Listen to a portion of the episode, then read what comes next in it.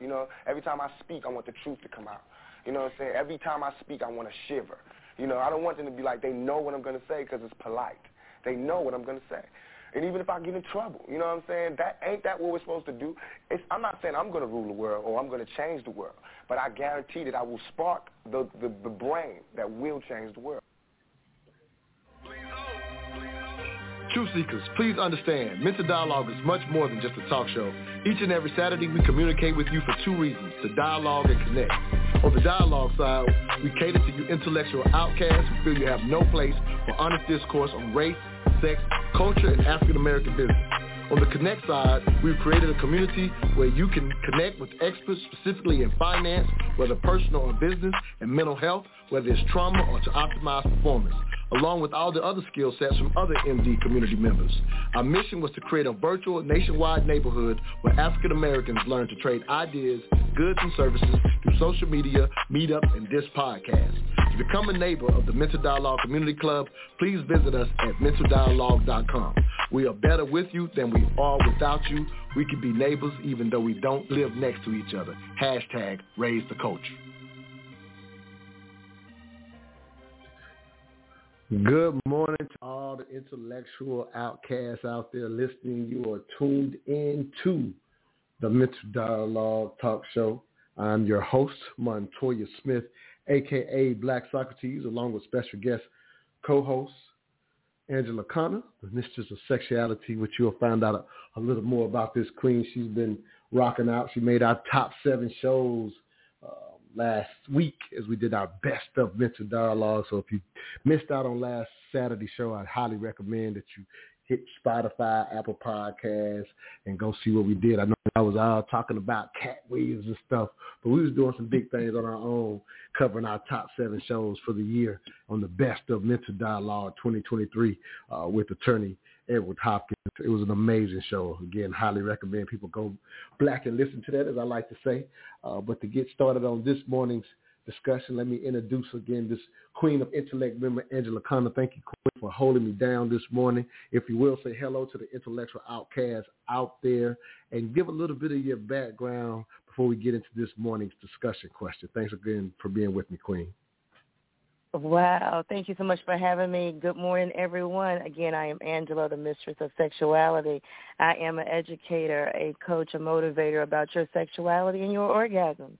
I've been doing this for over, for many decades now, and I'm super excited to be here today with you, Montoya, and, the fam.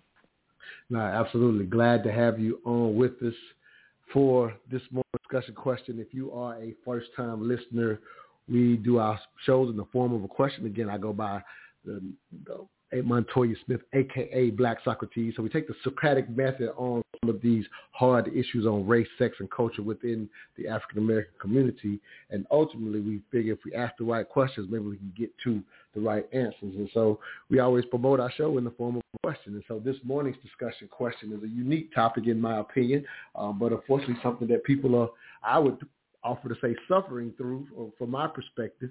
Um, but if you will, this morning's discussion question is a sexless marriage, WTF. Uh, WTF. What the? Yeah, I can fill in the word if you like. You know what I mean? And we ain't we not politically correct, so I don't mind saying it, but I figure people can figure that out without me being explicit today. Again, we we we don't we are a no holds barred, real conversations on race, sex, and culture. So yeah. just to kind of highlight that without being as explicit today, but we do have a unique way that I like to start the show. Uh, at least I consider it unique. It's pretty simple. Um, Angela, when I called you and said, "Hey, Queen, can you hold me down for this show?"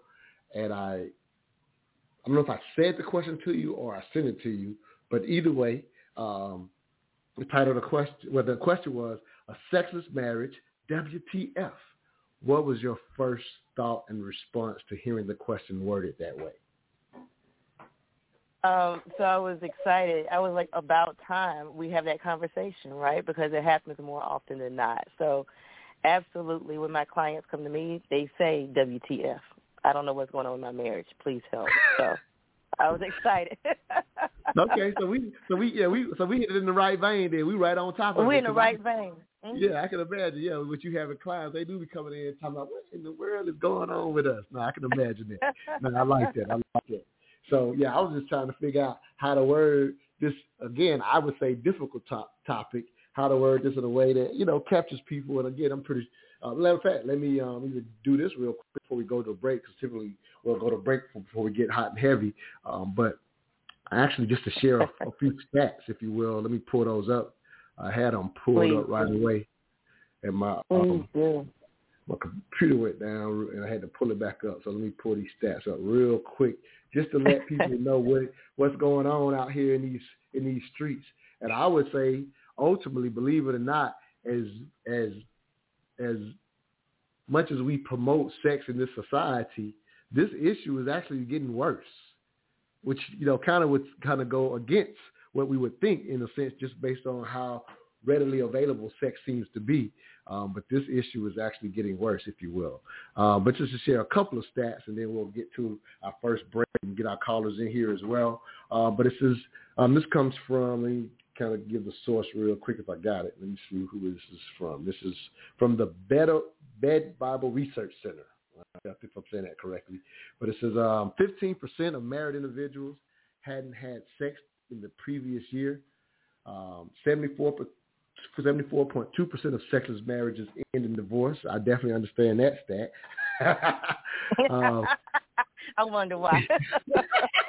I understand that one wholeheartedly. Trust me, I do. Uh, in the U.S., there are 20.4 million individuals living in sexless marriages couldn't I don't know couldn't be me I don't think. Married couples under 30 have sex on average 111 times a year, more than twice a week. Married couples who have been married over 30 years are on average 35 times more likely to be sexless marriages newlyweds. And it says 77% of those in sexless marriages say they would more sex. We may do some more stats later in the show, but I just kind of wanted to give a little context and um, yeah, 20 million people out there. Uh, again, I'm gonna keep using the word suffering through this, if you will. Um, any quick thoughts? And that's just the married couples. What about the long-term committed couples, right? So, yeah, it's a real thing. It really is. I, I would say those stats might be kind of low. Some people may not be ready to admit that. Montoya, everybody. Did you run away? Did you say no? Well, hopefully you're coming back. Um, stats, keep them going.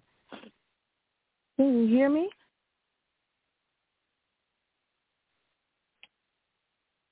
All right, well, maybe Montoya dropped off, but um, those stats are real. I would beg to say that stats in the African American community might be higher than that. You know, um, think about the last time you had sex, and do you really have sex twice a week?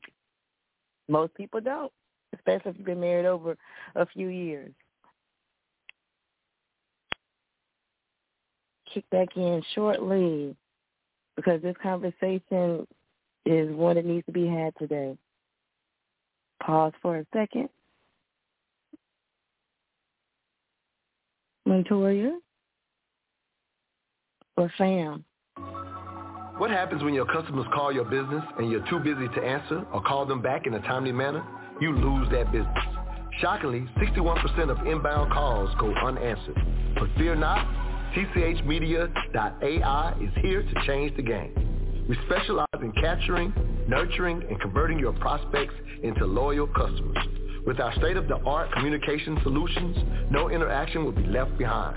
When you miss a call, we've got you covered with automatic, engaging texts that keep your prospects connected and eager to choose you over your competitors. Don't let potential customers slip away. Make the smart choice with tchmedia.ai and skyrocket your conversions today. tchmedia.ai is here to change the game. Change the game.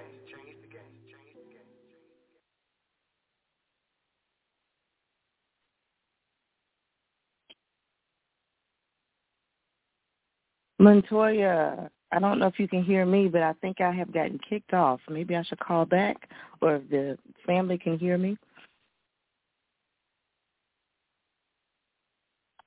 Difficulties, technical difficulties. This is what happens when you talk about sex. Hey, Queen, can you hear me? I can hear you now. Okay, I got knocked off the show twice. So well, thank you for holding me down. I'm pretty sure I, I probably I'm, I'm, assuming I interrupted you with the commercial.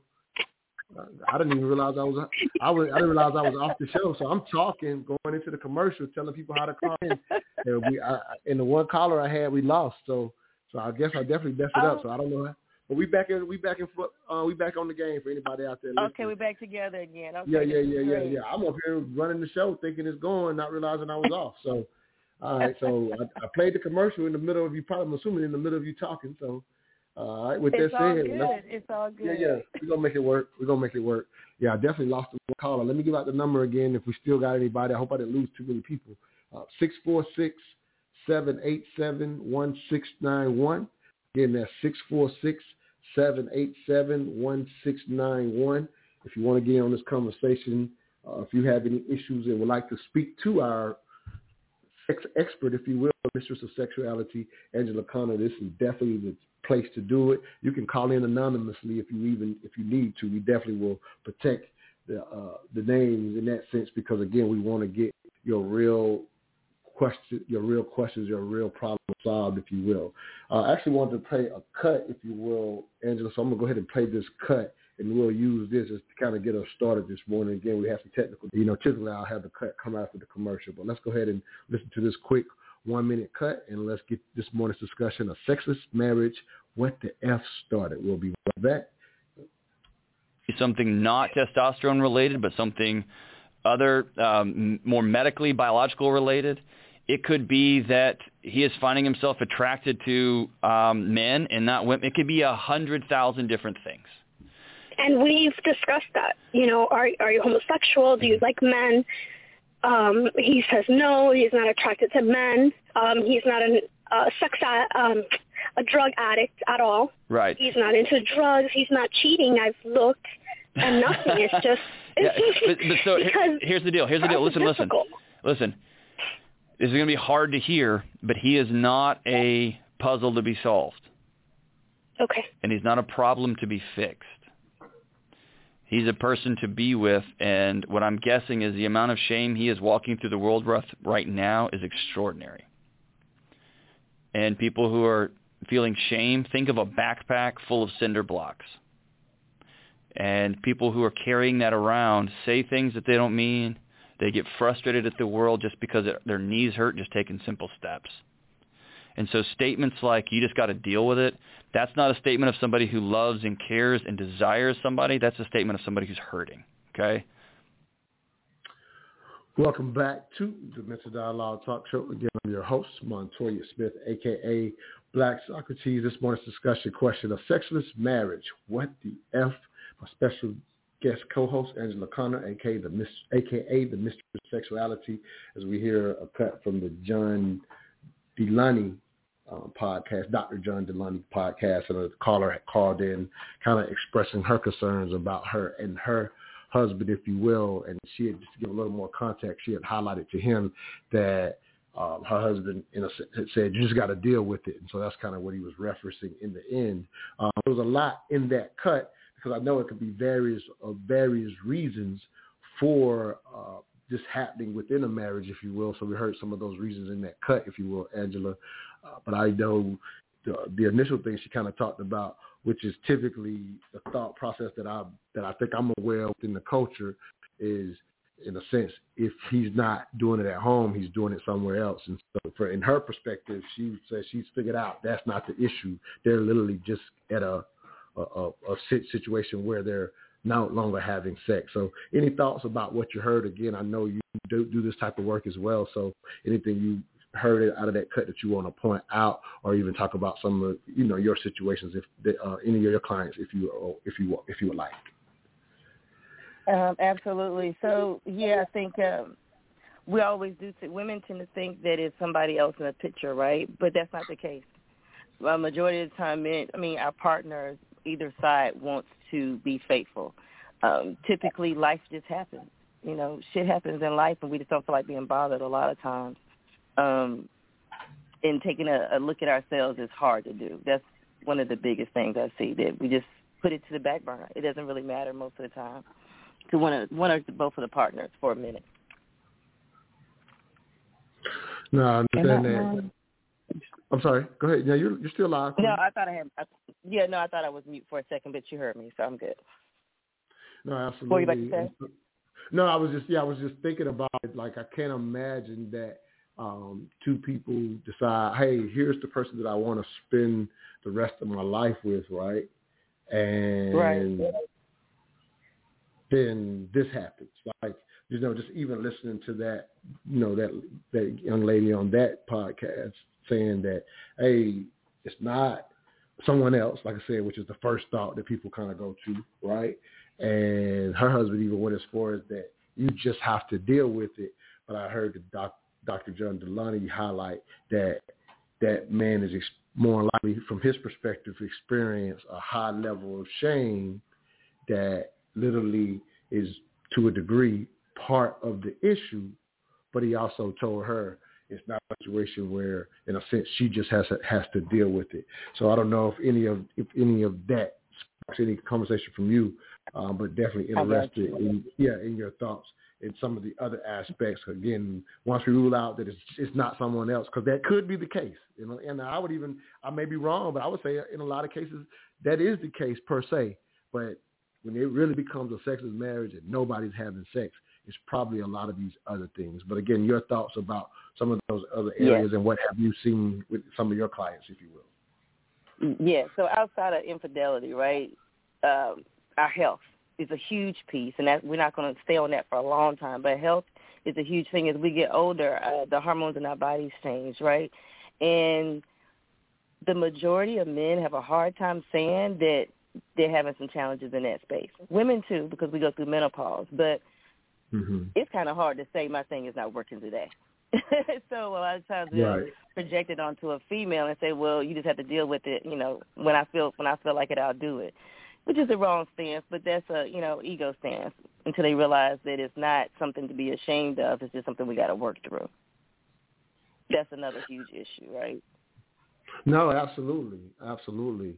Um, I could imagine, yeah, like just that transition because the reality is we do tie a lot of our manhood to specifically, especially I would say in the current culture where, uh, you know, in a sense, men throughout for a long time, I don't know about throughout all time or whatever, but for a long time, men have often been encouraged, if you will, to sow our wild oats before tying up in a marriage, if you will. And so during that period, unfortunately, for those who do decide to partake in and sow some of their wild oats, uh, we actually start tying a lot of our masculinity, a lot of our manhood, if you will, to our ability just to perform.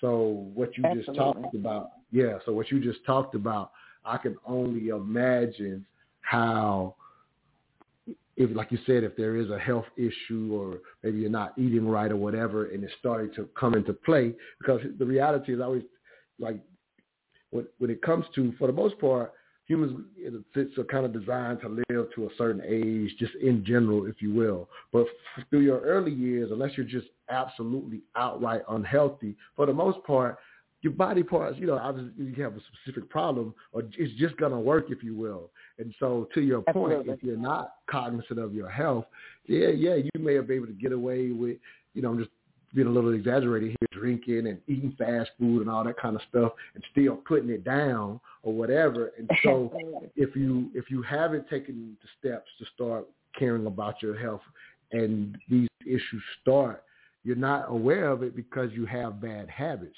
And we know how food, if you will, how, how powerful food is as far as breaking habits and things of that nature. And so you're right. I can imagine that, um, you know, a male who has been able to kind of do whatever they want and perform, and then that process starts to change, unbeknownst to them, due to their health, if you will, then, like you just said, they can just kind of, in a sense, start putting it on her and saying it's something she's not doing or whatever. And like you said, yeah, and like, like you said, ego comes into play. And actually, I would offer if that happens, again, that's not every situation, but I would offer if that ego comes into play in a sense, I would call that in a sense lashing out.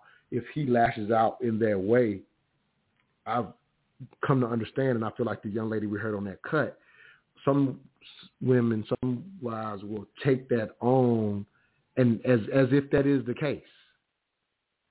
And so, uh, if they receive it as such, then I think you're definitely headed in the direction that one day, if you're going to save your marriage, you're going to have to come and get in front of Angela because in in his own saving of his own ego, in his defiance, he's actually, in my opinion, laying a seed that's going to harm the relationship versus bring it together. Any thoughts on that, Queen? Yeah, um, it it's so hard though because denial is the first stage, right? Uh, how easy can it be for you to say that you know my body part is not working? I used to put it down, but now I can't. Um, and a lot of times we want to think about it as everything else except for looking at it ourselves. So it's hard to do that. So a real a reality check, a self check is the first thing you have to do on both sides, right? Like, am I am I doing what I need to do? is it working? So you have to have that real conversation with yourself, which is tremendously hard. But I totally 100% agree with. It's, if you can't talk about it, we got to we got to break the ice and start. Do you ever see? Have you experienced even I would say younger couples? And again, when we're talking about the health, and of course, health could be a problem at any age, right? But I am just kind of put it in the context of getting older, having bad habits, and maybe that starts playing a role in your ability to perform, um, you know, in a sense as the man. But have you ever had any um, experience with younger couples experience, and not so much just the ED or erectile dysfunction, but just this idea of moving into a sexless marriage. I've I've heard of it, so I'm curious to he have you heard of it, and maybe whatever you could share in reference to it. Yeah, so a lot of times we don't even deal with the conversation of, of what our sexuality looks like. Even at a younger age, I have clients as young as 27, 30 that it becomes sexless because they just did it at the beginning just because they felt like it. But then when the desire starts to change, they don't know how to deal with it in the everyday lifestyle. Um, it's cute when you're dating and it's hot and heavy and you don't have responsibilities. But when you start to have responsibilities, eh, the sex starts to change a little bit. You know, I don't put as much effort into being sexy for you or for myself. He doesn't put as much effort into the foreplay, right? So it happens at any age, regardless of sexual, physical, sexual ish challenges. It's just because we don't we don't deal with it. We just think that you're going to know what you need to do when we're together for a year, two years, three years to keep it going vibrant, and that sucks, right? I mean, if you think about it, when was the last time you had sex ed outside of you know researching for yourself? Yeah, it's been a long time, man. And, and, I, and the thing is, though, let me say, when I say a long time though, to be honest, I was always personally super curious about sex or whatever, and part of but, but a part of it was because I wanted to be damn good at it. I ain't gonna front, and so. Well, that part. Um, yeah. be good at your craft.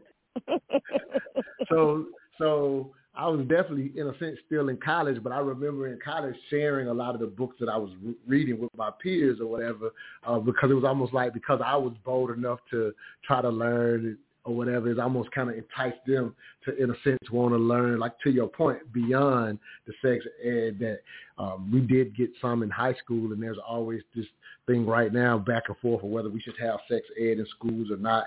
And I, I think the current environment is big. They don't have much of it um, in most places, if I, if you will, or there's a there's always, yeah, there's political pushes to push, you know, push it in and out, but growing up in the, if you will, the AIDS era or whatever, it did come into the school system before I graduated or whatever. And I felt like just kind of just mentioning this very briefly that there was, in a sense, some success with um, how it was done at that time. I know now it's been politicized into the you know the types of sexual the the different genders and all that kind of stuff, and so people are in a sense pushing back from that part, if you will.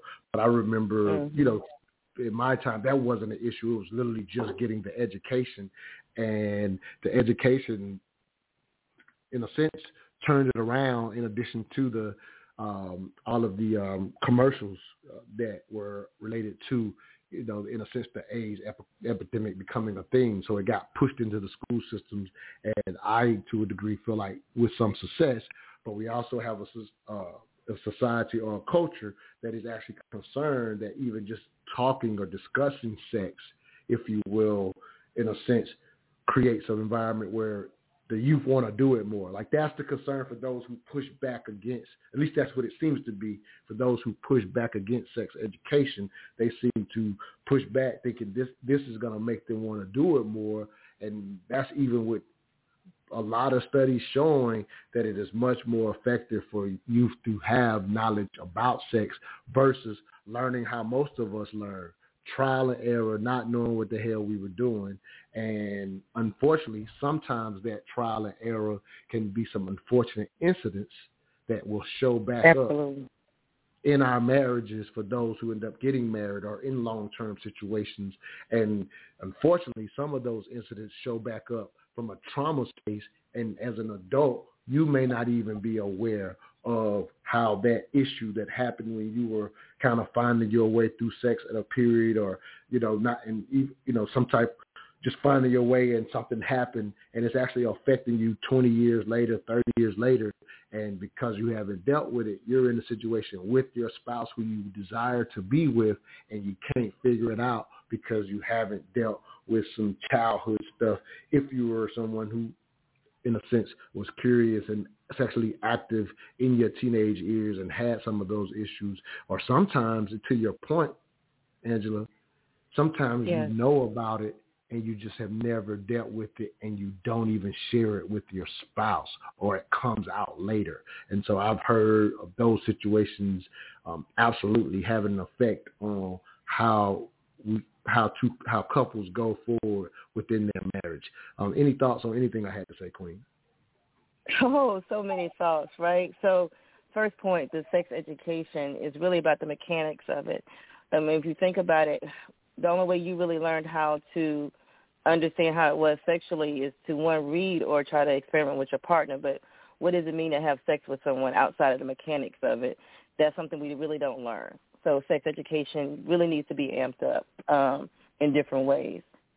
Uh, the second part, the second part is that a lot of times women are told not to have sex, so they don't even really talk about sex. And then if they walk into a relationship with a virgin, they may not even have a clue, male and female, what to do once once they get behind closed doors, which is a part of that sex education. Um, but the biggest part you touched on was the experiences that we've had that we haven't dealt with, right? Um, most of the time when you have um, challenging experiences in that space, you want to just bury it and not ever talk about it. And you're right, you got to be able to talk about it with your partner um, because they don't know what triggers you may have if some if you had some type of negative experience um, where sex was a, a, a bad thing. Um, so if you can't talk about it with your partner, at least kind of sharing it before you get to an, a really deep space in your relationship makes a huge difference. We talk about finances, we talk about kids, but often we don't talk about sex. Hence why we can get into sexless marriages because we have different viewpoints of what sex should be like or what sex needs to be like for ourselves. So you unpack no, a whole lot of stuff, Montoya. Yeah, it's a lot to unpack. Um, like you just pointed out, I remember I forgot which show we were doing. Again, we do these conversations on race, sex, and culture all the time, but I forget which show it was. But you kind of pointed it out where one of our callers called in, a brother by the name of Frank, he's one of our uh, former members of the club, and he called in talking about the cultural aspect of uh, when you don't have sex education and you only go through the, a culture of stay away from sex. It's going to harm you. You don't want to have babies. Um, sex is not good, and especially for the you know the young ladies who are since quite often told this message again.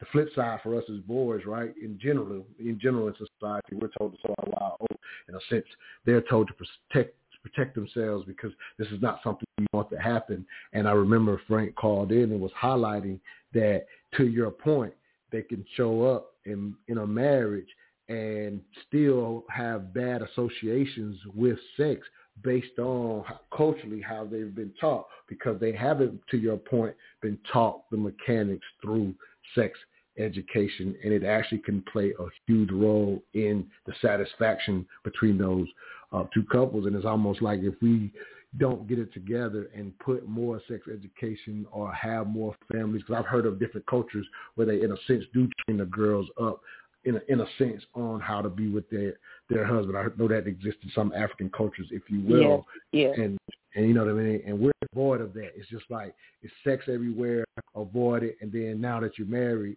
you need to know what to do. So yeah, I can see how that could create the situation as well. Let's go to another break, Queen. We'll be right back. You're listening to the Mental Dialogue Talk Show, where all I ask is that you LNG Technology Services, we are your industry leader in aircraft and heavy equipment repair services.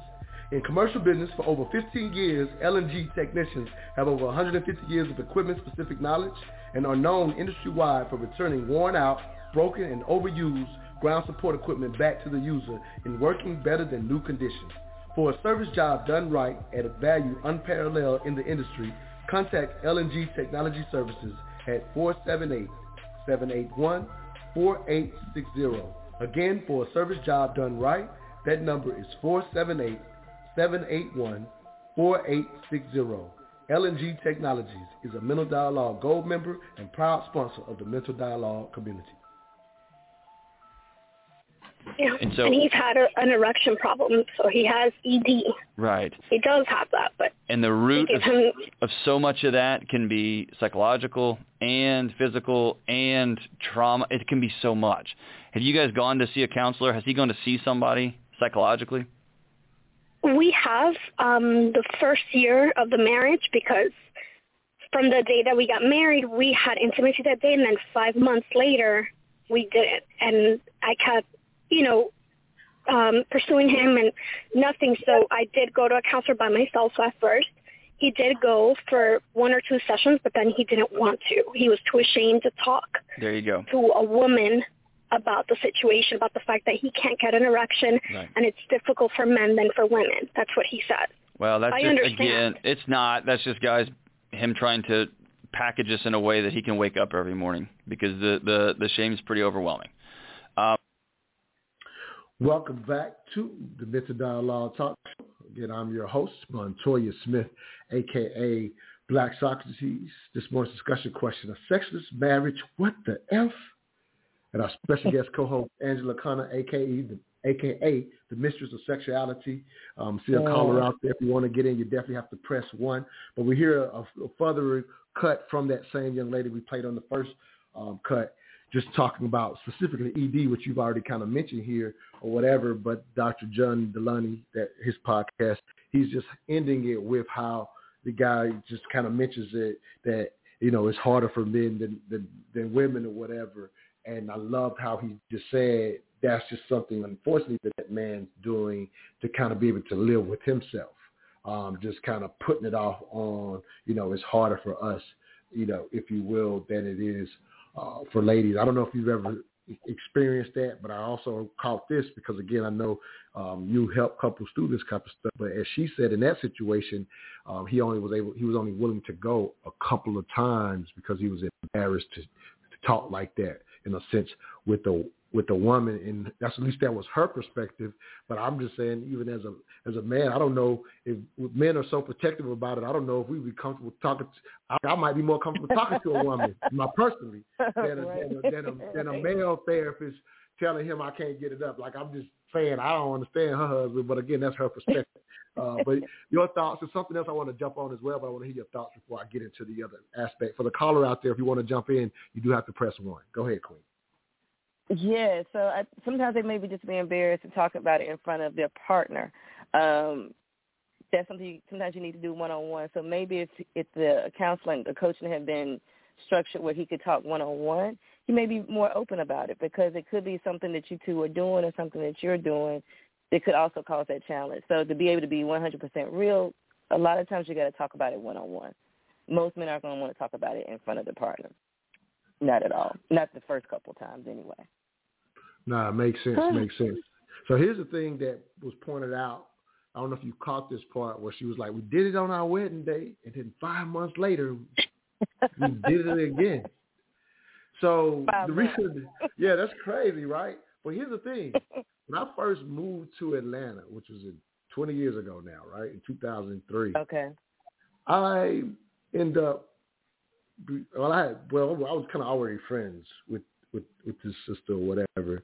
But I ended up finding out through her and several of her friends. I, I, at this time, I had never heard of this.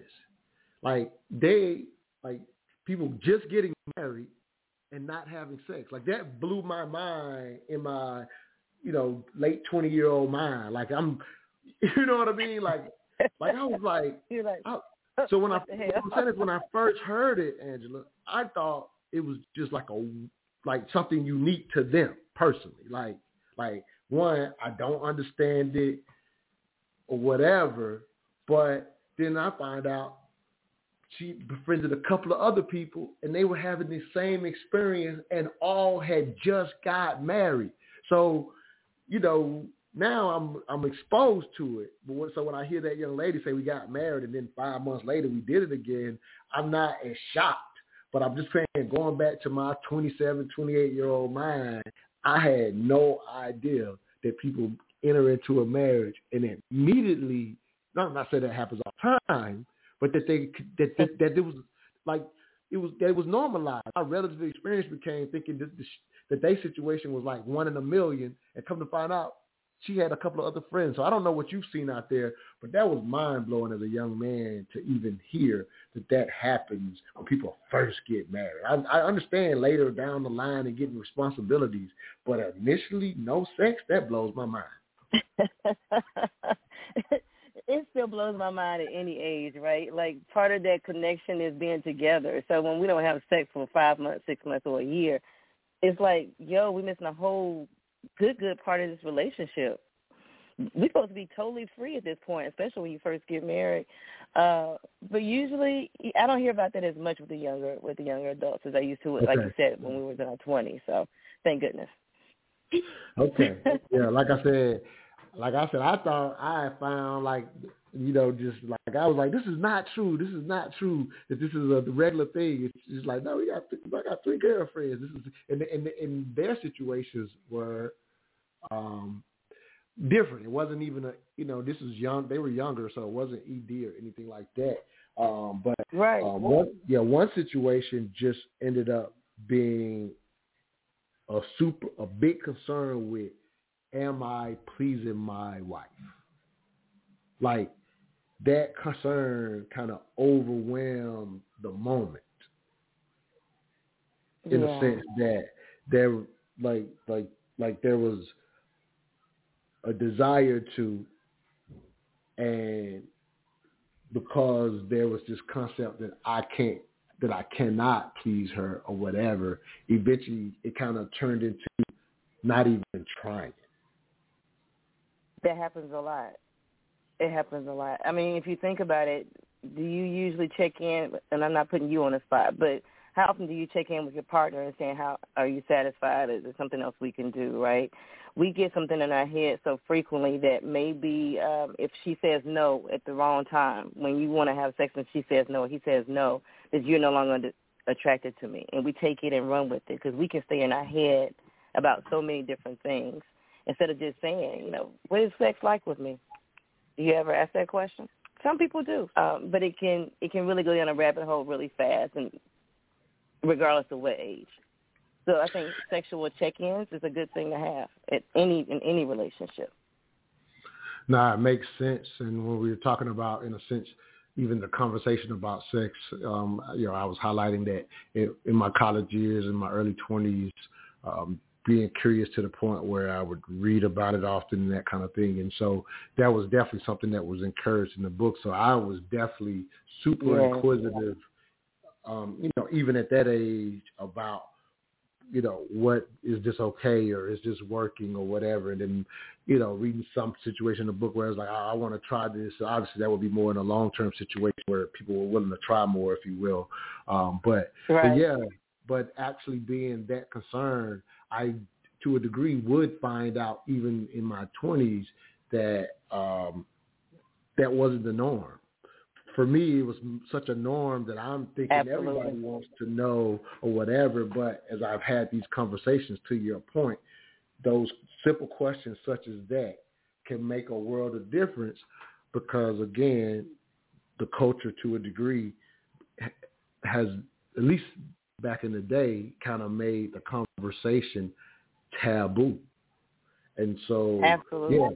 So to your point, even inside of a marriage, you'll have discussions about a bunch of things but it you know may be a situation where like I'll give an example that I've heard had come Please. up on this show and some some of our other shows or whatever. But just like um, you know, my my husband doesn't do oral sex or my wife doesn't do oral sex or they don't do it well or things of that nature or whatever. And so it could be a, a point of contention inside of a long-term relationship and nobody's delved into is there a history or is there something happened back to those younger years that we talked about, right? That Absolutely. is playing a role or it could even just be what they heard about it. But that's you're just in that situation upset that you're not getting what you want and you're not a lot of people are not willing or able or capable of having the conversation to find out where is this um, issue coming from. We actually got a caller that wants to jump in. Let's get to the caller. Area code Okay. four seven eight, last three three zero three. Give us your name, where you're calling from, and your three cents on this morning's discussion. Or you can be anonymous if you want. Again, we want to protect people and let people talk candidly. Go ahead, if you will. Peace and love, family. It's been said. No anonymity needed. How y'all doing? can dig it, brother. Hey, I'm gonna keep you on the show for as long as I can keep you on the show. We need you. We we we need some more perspectives, King. But again, if you can't stay long, I'm with it. But either way, what you got for us?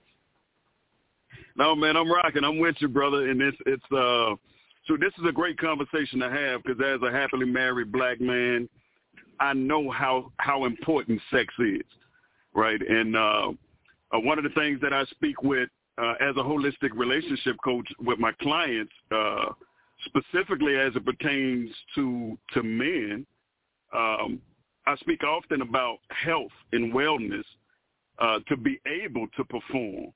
Uh, as well as the communication process, right? See, a lot of us we we falter in the communication process, so it's hard to have hard conversations because we don't have the tools to be able to have uh, proper and effective conversations. Period. So when it gets hard, Yes. then we just Yeah. go into our shells, right?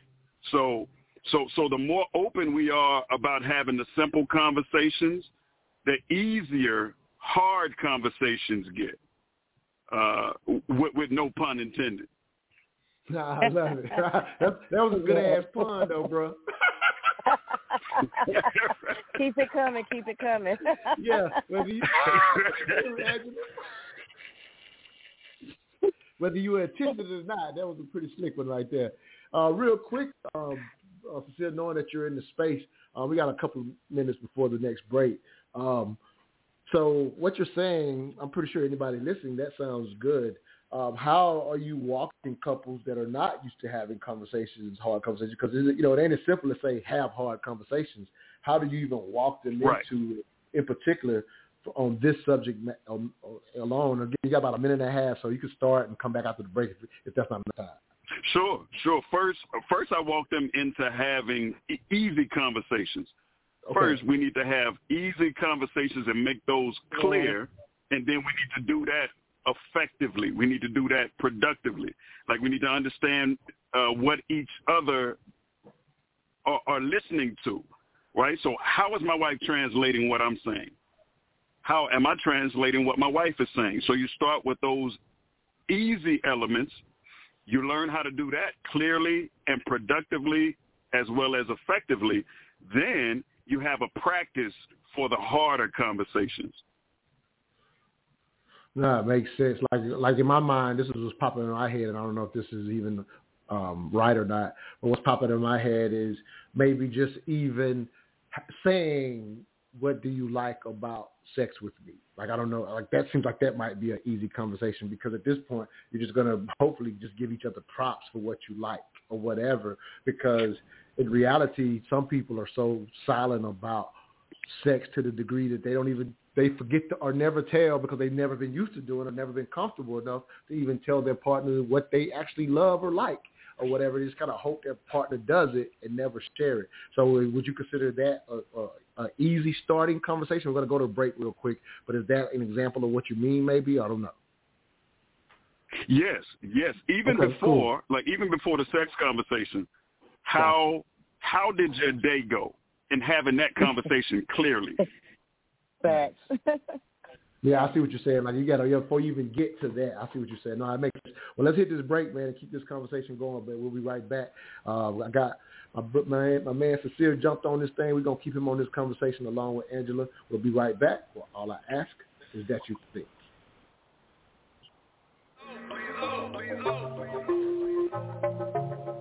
Psychologist Dr. Gerald Hassel and Omar Buckner, founders of Self-Mastery Retreats International, proud to present a transformative experience specifically designed by black men for black men. This immersive retreat offers a unique opportunity for black men to forge deep bonds, enhance their personal growth, and empower themselves to create positive change in their lives, families, and communities. For five days in the sacred surroundings of Puerto Morelos, Mexico, a select group of powerful black men will embark on a journey of self-discovery, creating a safe and supportive space to share their experience and build a strong sense of community. This trip will truly transform your life and takes place February the 15th through 19th, 2024. If interested, text self-mastery to 678-548-2456. Again, that is self-mastery to 678 548-2456 to receive a direct link for the retreat. This is one of the things I've been reflecting on because when I, my husband and I got engaged, I had already started withdrawing and putting a wall up around sex when in the beginning of our relationship and dating and, and leading up to us getting married, we had a, a, a very healthy, enjoyable sex life. And then I threw my walls up, and that's very, very common for us as women.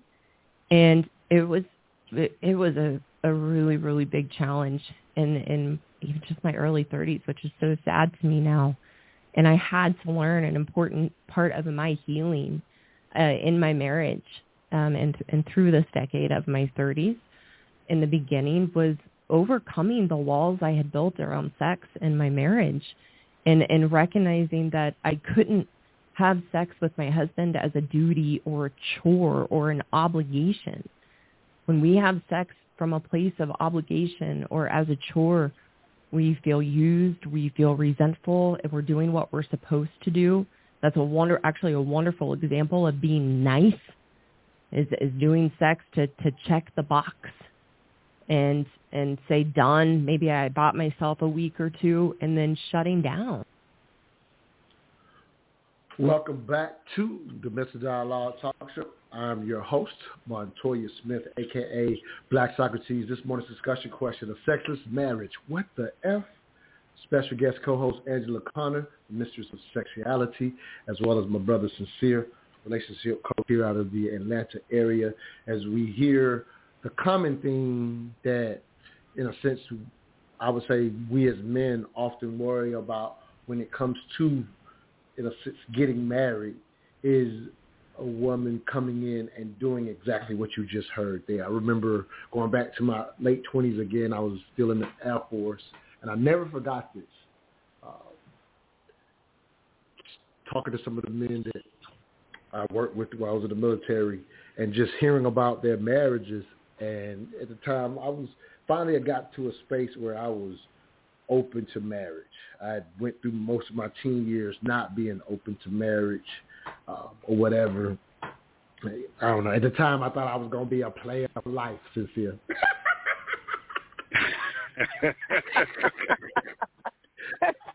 you know what I'm saying? They were gonna never tie an international player down. You know what I'm saying? right, right. No, man, you just crush a lot, bro. That's yeah, you know what I'm saying. You know what I'm saying. So, you know, but definitely, you know, before I get out the military, you know, I had had a couple, you know, had a had um couple serious situations. You know how it is with us as men. You get that one heartbreak, you ain't trying to never do that joint again. You know what I'm saying? So I wasn't even really open fact, to it. Fact. But yeah, you know what I'm saying. But at this point, I met Bill, um, and um, you know, was thinking just heavily about it in the future, not necessarily at the time, because unfortunately, our culture doesn't currently in American culture doesn't, in a sense, push it on. My dad actually pushed it on me, and I didn't listen. I probably should have at the time. But either way, um, I was now open to the possibility. I found someone that made me at least open to the possibility. We wasn't necessarily on, you know, on a path to directly do it, but it opened me up to I ain't gonna just stay stay in the game or whatever. So I say all that to say that I was talking to uh, a lot of the older men that I worked with in the military at the time, and they were telling me about their marriages, and I was completely shocked to hear how little sex they had. Like it really messed mm. me up. I still remember it like viscerally. I can remember like, okay, I'm, I was open to being married, but I don't know about it if I'm not getting no sex. because it seems like all of them was, and they was, and they was in the time they were, I was a captain in the Air Force. They was like captain. They just they, like they was like trying to warn me like this idea what you think and how you are because unfortunately I don't know if I I don't know if I would say I would say fortunately because fortunately if I had something serious again I wasn't trying for a while but when I had something serious I was an everyday kind of dude period like right.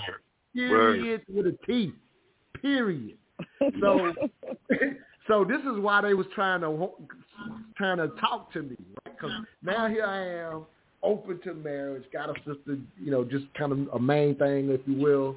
Um, and so I'm letting them know I'm kind of open to this again. I thought I was, you know, I thought after my little heartbreak from five, six years previous to that, I wasn't gonna ever do it again. So I'm up here in this space, and they, and I'm like, yeah, my wife got to, you know, rock every day like I do now. And they was laughing. They started laughing at me. right. And so we took a break from the real work we was doing for them to sit down the young captain and be like, let me let me school you, young captain. It ain't finna go like that. So I know I'm kind of beating the beating the dead horse to the ground, but it was visceral for me to find out that that the situation can be like what we just heard in that cut. Um, Sincere, I'm again, I don't know how long got got we got you with us, man, but so I'm gonna go ahead and let you jump on it. I want to hear what Angela thinks as well.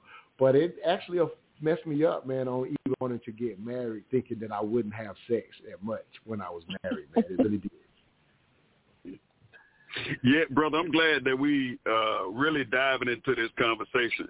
Hearing the cut and also hearing what you talk about right now, I would hear some of those same things from my uncles and from my surroundings, and I'm like, damn, that's never going to be my life. So, so one of the things uh, that I did is I sat down with my wife. I and then I asked her before we got married, how important is this to you? How important is sex?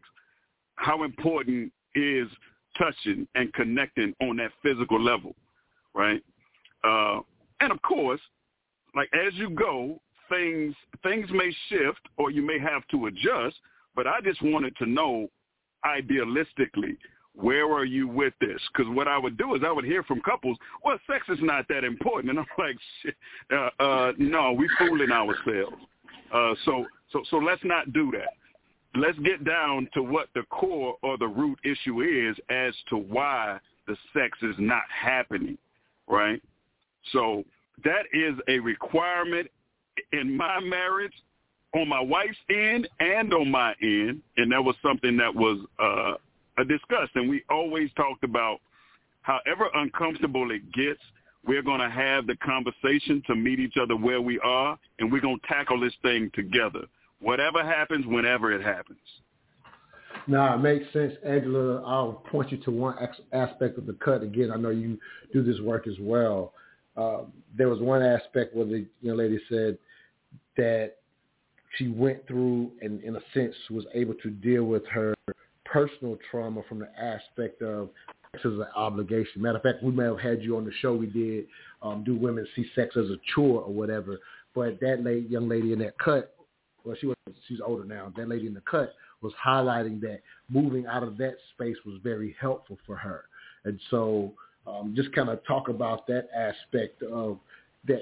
Often that is laid on um, the woman, if you will, that you kind of got to meet that duty. I like how Sincere and his wife kind of seem to have made it a mutual thing, but I definitely understand that some women can kind of come into that. I can imagine, I'm not a woman, but that can wear on a, a, a sister as well. Your thoughts, Queen?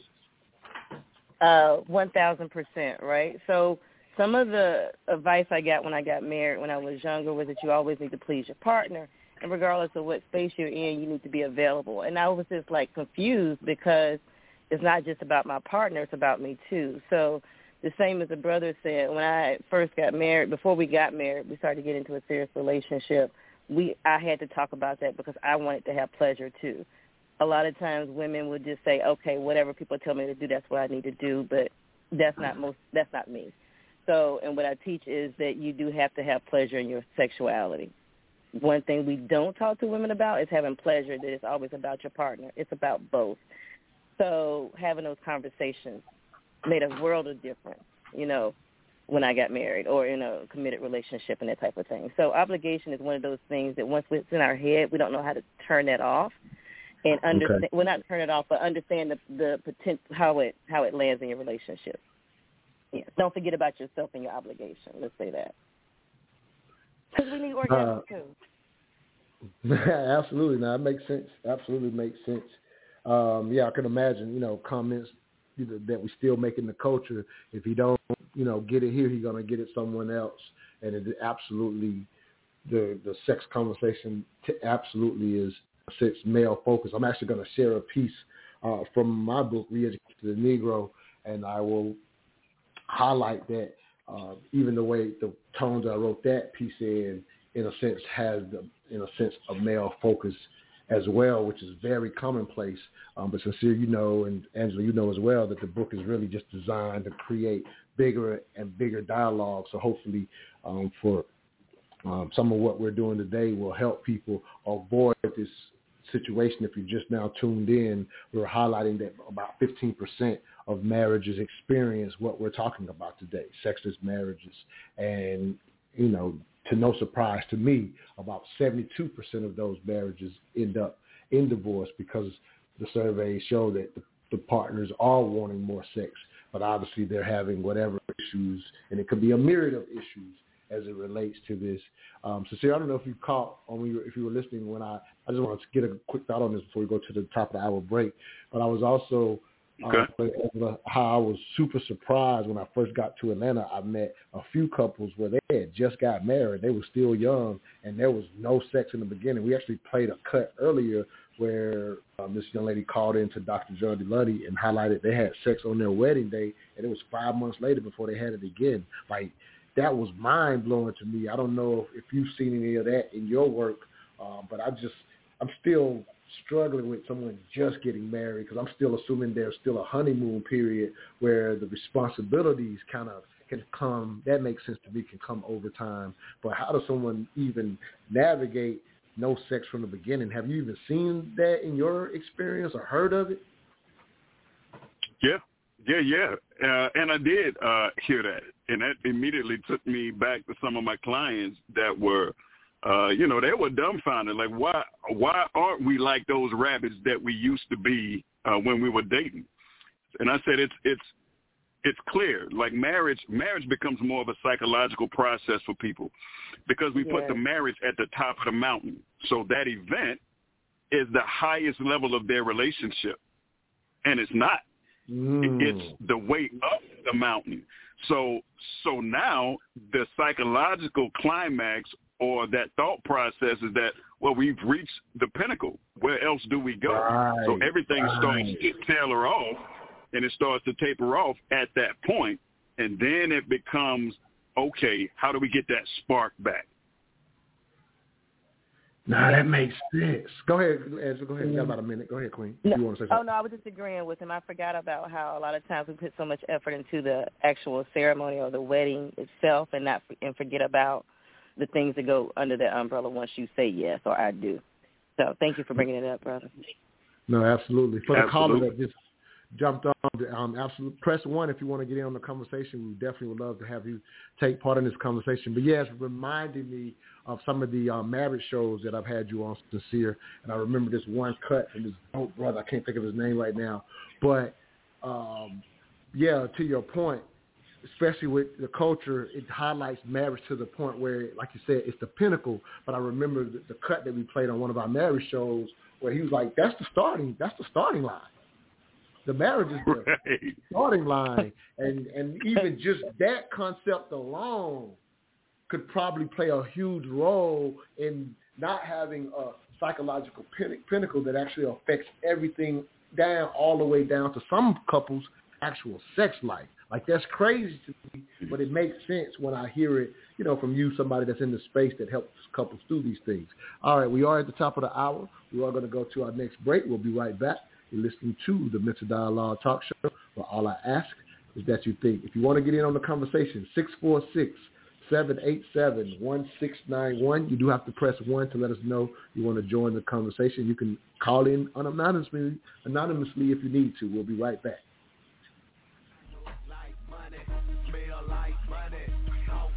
Hey, where did you get that hat and t-shirt? I like that. Oh, I got this at moneymotivation.com. It's fresh, right? Yes, and I love the message on it too. You are the hustle, huh? That's what the shirt says. I am the hustle. They embody the entrepreneurial spirit, and what I like the most, it's more than a brand, it's a lifestyle for those who want to put in the work and expect to have the finer things in life. I also follow them on Instagram. Check this post out. If you believe money is the root of all evil, you're using it wrong? Or how about this one? Excuses make zero dollars an hour. I like those. What's their IG? At moneymotivation.co. But do they have any ladies gear? Yes, you're going to love the clothing line they got for the ladies. Matter of fact, pull up their website, moneymotivation.com, and I'm going to get you a few things so we can both look like money. Everywhere I go, go, and everywhere I be, be, I don't even talk, talk, they still know it's me. Cause I look like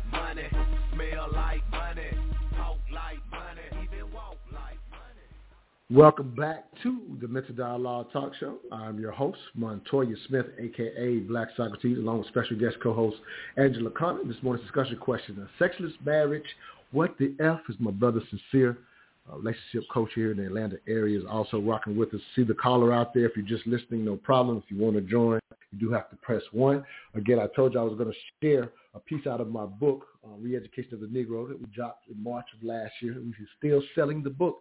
So go to Amazon if you're outside of Atlanta or get it directly from me. Again, Re-Education of the Negro, Necessary Conversations on Race, Sex, and Culture. I will highlight for anybody who's it's your first time hearing an excerpt out of my book. Uh, the book is designed for you to tell others and have conversations with others about what you think about the piece. It's not necessarily designed for you to agree or disagree with me as the author, if that makes sense. So if you will, let me bear with me as I read this piece. It's called Black Socrates Speaks, Sex, Infidelity, and Marriage. And um, Angela, we'll start with you as a first response after you hear it. Sex secret for married women from a single man. Mothers, teach your daughters that if they get their husband off every day, he's less likely to get off elsewhere, and that's real. I know this will make plenty of queens upset, but notice no men will read this and disagree. The key to this secret is the everyday part. So please, no stories about how your previous husband would sleep with you and his mistress on the same day. Yes, that happens, but again, the special sauce to the secret is entering the marriage and never creating a habit of skipping sex. Some men do not want it every day. Lucky you. But when he does, make it happen. Before marriage, my best friend's father told her, baby, if you're not going to give him none, you might as well become a nun. All the men in agreement, please stay aye. Ladies, the ayes have it. Plenty of women will argue their husbands are okay with sex once or twice a week, or they should be happy with that. The truth is he hated going from the daily sex you had before marriage, but had to accept less after you became the mother of his children. Truth be told, when you first started refusing him, you could have just laid there and he would have been okay with that. I know it sounds crazy and you still feel like it shouldn't be this way. However, I'm sharing this not because of how it should be or should not be, but because I, am simply stating how it is. This may appear as if I'm placing the onus of infidelity on our queens. However, I'm not justifying a man or woman stepping out, although this little gem, like it or not, will help a sister out and especially your daughters if you teach them this. I am simply speaking to the reality of testosterone-filled men and the wives who smartly make sure their husbands are not leaving the house sexually frustrated with high testosterone levels. The husband receiving daily sex doesn't have to compete with his own nature when his sexy coworker makes her daily advances. He cheats. If he cheats despite having regular sex with you, he just wanted to and there's nothing you could have done.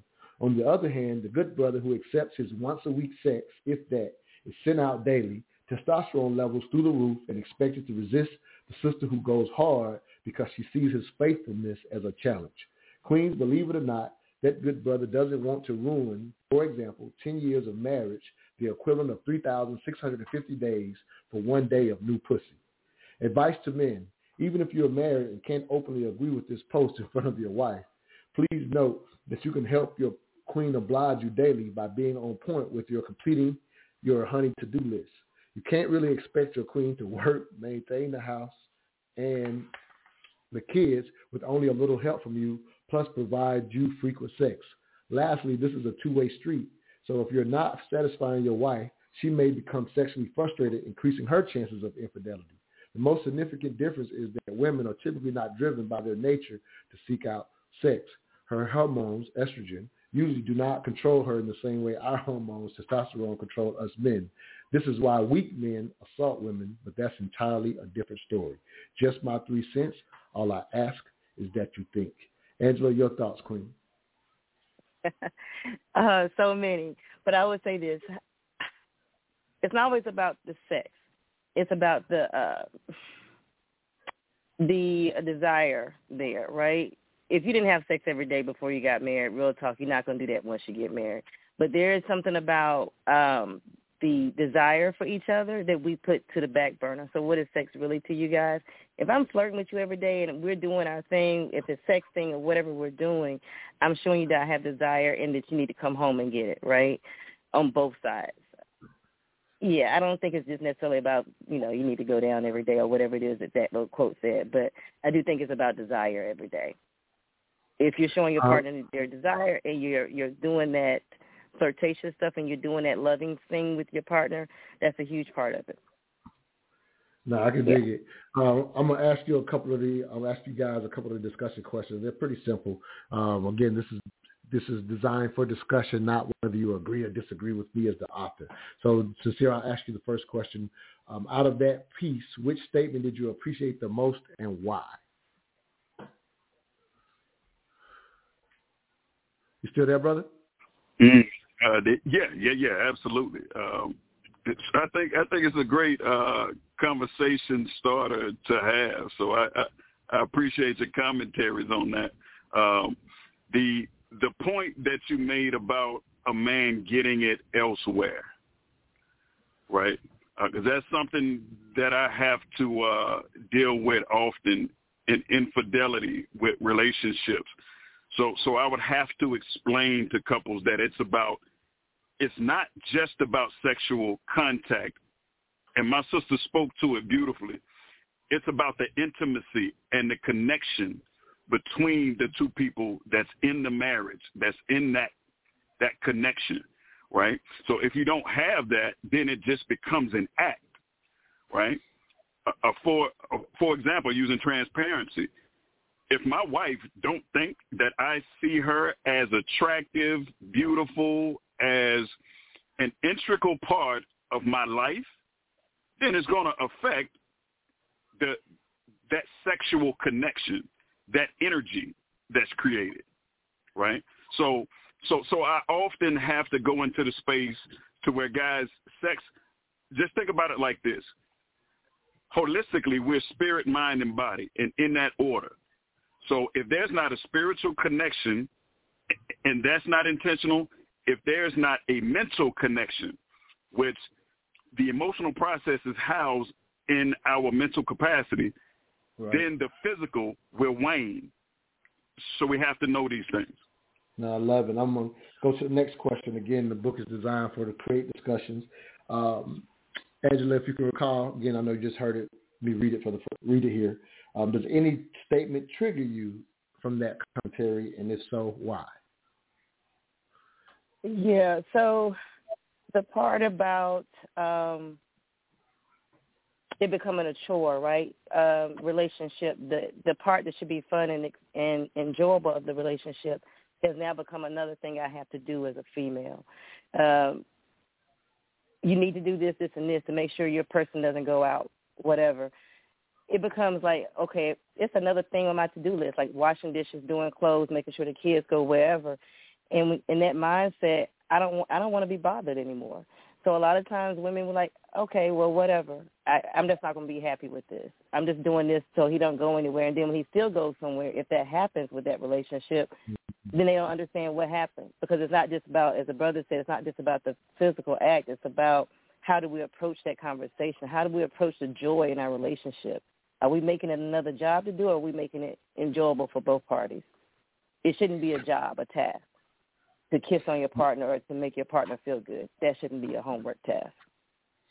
Makes sense. Last question, and I'll actually pipe in on this one as well. It says, is there a lesson that can be taken away from this piece? Again, the pieces the pieces are short, quick. Uh, read them amongst your friends and have the same dialogues that we're having now. Um, so, um, Sincere, I don't know if there was any lesson you heard out of that piece that can be taken away. You kind of may have already t- spoke on it. Um, I'm going to offer, you know, as, obviously as the author, uh, one of the lessons that uh, I would hope comes out of the piece myself. Um, but I wanted to give you an opportunity to throw in anything you thought as well that could come from that piece again, um, because again, that's how the book is designed to to to, to work. Oh, absolutely. It just it goes back to the fact that uh, uh, oftentimes we as men we are we're tangible, we're technical, we're mechanical, so that equates to us being uh, physical beings. So so that's something that that we need to see ourselves in a certain light and to have a certain level of confidence, right? So so that that piece speaks directly to that. But I just want to remind everybody that there's an other side to that equation, right? So I often speak to men about uh, uh, if you need a thing, if you want a thing, if you desire a thing, you have to do a thing, right? So it's just like I just stated. Like if I want my wife to give me certain things that I need and desire, I have to invest in her in a certain way that makes it not a chore. Right. Right. So I just leave it right there. No, it makes sense. So I highlighted just one aspect of it. I, Angela, um, definitely respect um, your response to, in a sense, you know, specifically as a woman. Again, the dialogues, or the commentaries are written kind of two triggers so that people have, you know, like say, larger conversations. And so, absolutely, uh, yeah. So one of the lessons I would hope, even though again it's it's, a, it's slanted in the way that it was written, one of the lessons I would hope when this is, I kept saying, teach your daughters, teach your daughters. Part of that comes from uh, there was a time, in a sense, history historically where uh, you were covered in a sense by we did this, you know, both men and women were covered in the sense that the game for how to stay married was being poured into you uh, throughout your culture, right? And so, and we and we talked about it a little earlier in the show, where in African cultures, where um, they teach young ladies or whatever, in a sense, quote unquote, how to please their husband or whatever. So there's an aspect of I would say a balancing act between understanding the obligation in addition to everything you spoke about because the issue in the past has been only delivered as an obligation only. And so quite often when it's being delivered, in my, my opinion, as an obligation only, now we're in an era where, well, if it's going to be delivered just that way, nobody tells the next generation anything. Right. You know, like like that's what's come of.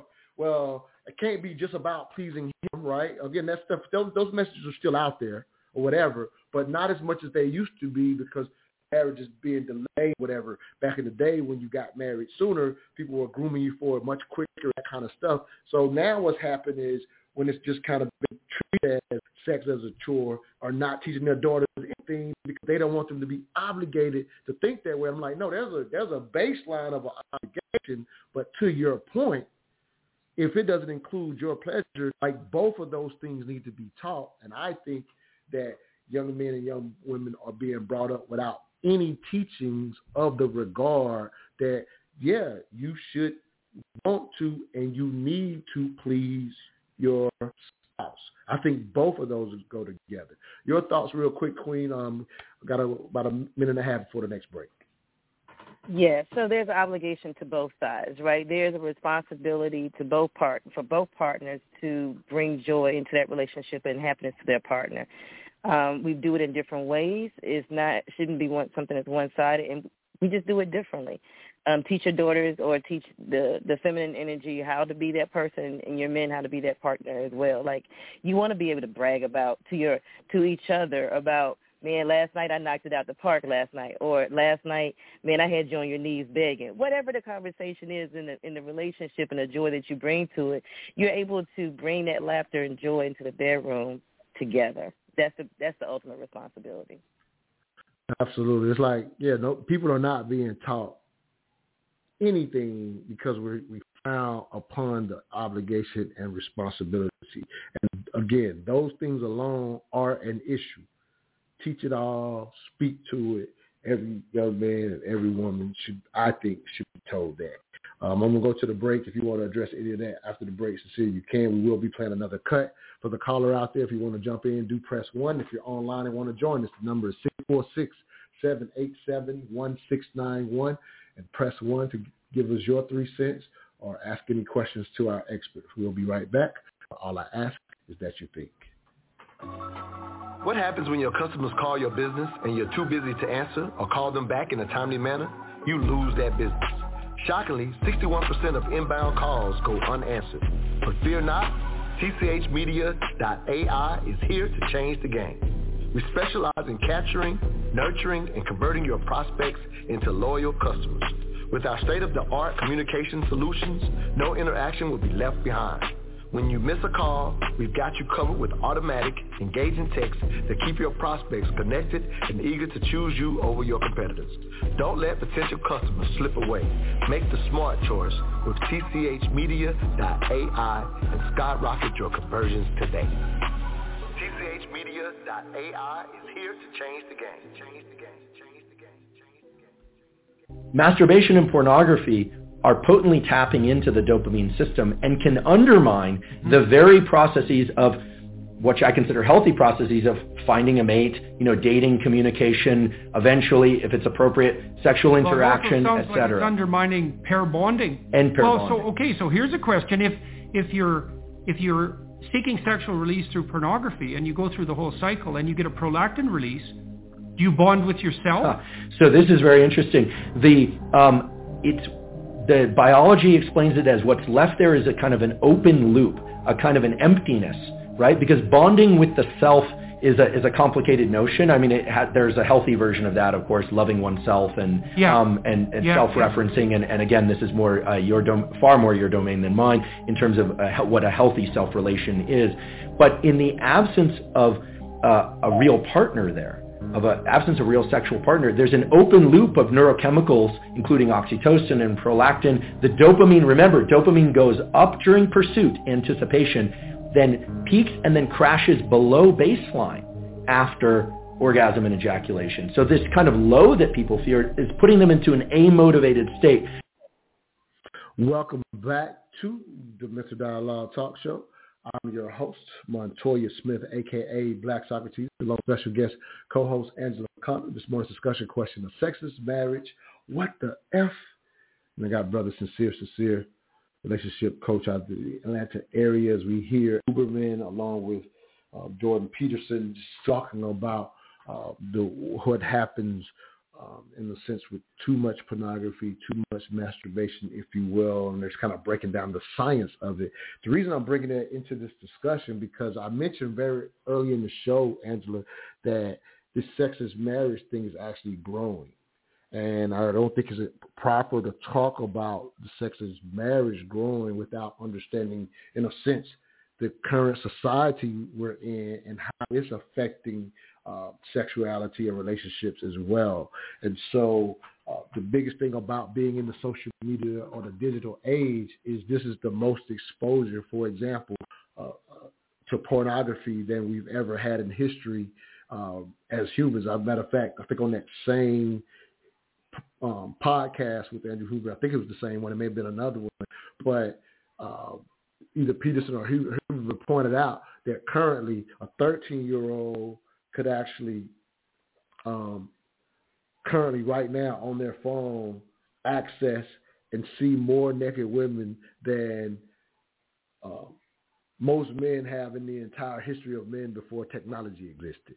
You know what I mean? Like in their entire lifetime, in a few seconds, he could see that many naked women or whatever, and they're just kind of pointing out the actual science science behind what's happening once you get into an overexposure. And so, because of that access, you actually have, unfortunately, right now America, from what I understand, one third of young men who are not, who are sexless in their twenties. And I'm not saying it's just because of this, but this is a role that's playing into it. And I can only imagine if that's growing, that's also going to hamper and create more, in my opinion, sexist marriage because these young men have not learned the checks, able to swipe left or swipe right or pleasure themselves to the extent that they're awkward and even acquiring a mate. And in the event that they do, what does that look like? So again, just bringing a lot to the table. I thought we had to bring that to the table and say what role is society actually playing in this growing phenomenon of sexless marriage. Your thoughts, Queen, to hearing any of that. I know as a you know as a sex coach, you're a fan of it, but at the same time, we're talking more of the overexposure and what it's creating for current society. Uh, absolutely. Um, anything, you know, too much of anything is not a good thing, right? I think it, too much of it comes into play because we're such, our society has become very me-based. It's about being by yourself and doing your thing. You don't need another person to get whatever you need, right? Um, and that's for all ages. We have information at the, our fingertips, and we don't learn how to have relationships. Um, also, we're not teaching. I mean, you keep saying this. We keep saying this throughout. Is that you got to be able to teach that relationship piece, and you can't learn that from a a porn video. You can't learn that from a game or swiping left, swiping right. So the answer to that, yeah, it's, it's too much out there, but you have to learn how to balance it, and that's what we have to do is teach, which is like your brother or myself and and the other, you know, people in this industry. We teach about how to bring some balance to it, um, and not over assimilation. Absolutely. I'll Sincere, pass, I'll pass the baton. Oh yeah, absolutely. Sincere, any thoughts about well, you know, in my opinion, based on what we just heard, this sexist marriage thing may grow, in my opinion. Oh, absolutely. Uh, and it definitely will grow if we don't learn the proper tools and gain the wise counsel to understand the relationship aspect, the connection aspect, right? So if we're speaking about us, we're, we're, we're tribal people. So we thrive off of connection, right? So it is it is a me culture. So we have to get away from just me because it is about you, but it's also about we, and that's the only reason for the me is because it's leading us to we, right? So the highest form of mastery is balance, and without balance, we will truly perish, have the biggest issues that we've ever seen, and then the problems that we are experiencing now will absolutely grow. Yeah, it's almost like for me, it's just like something that we try to do on this show or whatever is just give people context and perspective to say, okay, if this is a reality, what does it look like, especially if you're fortunate enough to be still raising children, if you will, whatever age they are, even adults, if you will, even young adults. You know, I always under, definitely understand I don't have children of my own. I always say that at the same time. I clearly understand your children will always be your children. And so some things that have happened with technology kind of just kind of took us by surprise, if you will, just because of how, the speed of technology. And so it's almost like, uh, we can't, in my opinion, you can't just sit around and say, wow, look at what it's doing. I hope that when we point out things like this, that it actually drops a seed for parents to have smarter conversations. You know, to be at the end of the day, if your kids are in a sense always tied to that phone, obviously parents are hopefully, you know, trying to monitor and make sure their children in a sense are not get, you know, getting too much porn. And some parents aren't even good at that stuff or how to block it and make sure their children don't see it and that kind of stuff. So that's a learning curve in itself. But also even when you, your kids, in a sense, get old enough to where you leave them to their own devices, I think, hope that even bringing this up is something that will cue parents and, like, you know, let me have a, a better conversation with my child about yeah, you can swipe swipe left and swipe right to find someone, but even though that's available and that's what they will do and can do and chat and talk on that phone all day or text on it all day, like I hope that just hearing this makes a parent say, you know what, let me make sure I am providing my child with some game of getting offline and try to make real relationships. And I say, and I can imagine that that might not even be easy since that's their way and their form of communication. So I get that what I'm suggesting is not an easy thing, but I do believe if we don't stop and think about it just as a culture and a societal level, we'll leave them to their own devices. And the example I just talked about with young men, one third of men not having sex, like I do remember this specifically on that particular podcast. They're saying in Japan, it's almost like half the boys don't have sex because, you know, if you don't know anything about Japan, they're way ahead of everybody when it comes to technology, the speed. Like they had 5G right. decade ago. And so you know, the speed of your technology determines how, you know, how much screaming you can do or whatever. So their society, this is a real issue. And I remember Peterson saying on that cut that if it's there, don't be surprised as technology grows, this becomes a bigger thing. And so I, again, it's just like my eyes is with exposure, you can game plan for it. Um, your thoughts on that, Sincere? Because I think to a degree we often just kind of feel like we're just reduced to, oh, it's coming, it's happening, and we don't game plan or strategically at least attempt to combat what's inevitably coming. Your thoughts on that, King? Man, exactly what you're saying is why I go so hard for black love and relationships. That's exactly why. Because we have to balance all of these other things that's out here. And if we don't see it, if we don't have a tangible example, if we can't point to someone and say, hey, that brother and that sister is getting it, then all we do is we turn to our devices and say, oh, this is what it is because I don't have anything for contrast, right? So, and that's why in 2024, we're having other men, other women, other couples step out from the shadow and say, hey, this is dope. Yeah, it's not perfect, but nothing is. It's almost like saying that no man or woman is an elephant. Yeah, so let's get away from that. It doesn't have to be perfect to be great. So that's what the efforts are. And we have to see it, and we have to apply these ideas to real life or something else takes over. Absolutely, and I love the fact that you sliding in. You and me gonna be doing a true love experience February the 14th over at the Bookstore Gallery for anybody in the Atlanta area. Y'all gonna be hearing about that over the next few weeks. We gonna get y'all off those devices in reality and connected with each other. And so, um, great, great point, if you will, to highlight that. Let me uh, be very vulnerable. Um, again, just kind of speaking to this issue of these devices and porn, pornography again, just on this concept of sexless marriage, if you will. And so um, during the pandemic, again, I'm really big into psychology, if you will. And so during the pandemic, I wasn't fortunate enough, if you will, to be paired with someone and housed and stuck and sheltered in and locked in, whatever you want to call it, uh, with a significant other. Now, re- real quick, as a as a side note, I remember we ended up doing a show because, fortunately, some people we had more issues with couples having to be at home all the time and, actually led to you know some some some bad issues, if you will. But I remember being sheltered all alone and hating it, if you will. And myself, um, as a young man, I used to hustle movies and stuff down here when I first got to Atlanta or whatever. And I remember uh, even hustling pornography DVDs, if you will. I personally wasn't really into them, but I obviously was selling to my customer just to turn a profit, if you will.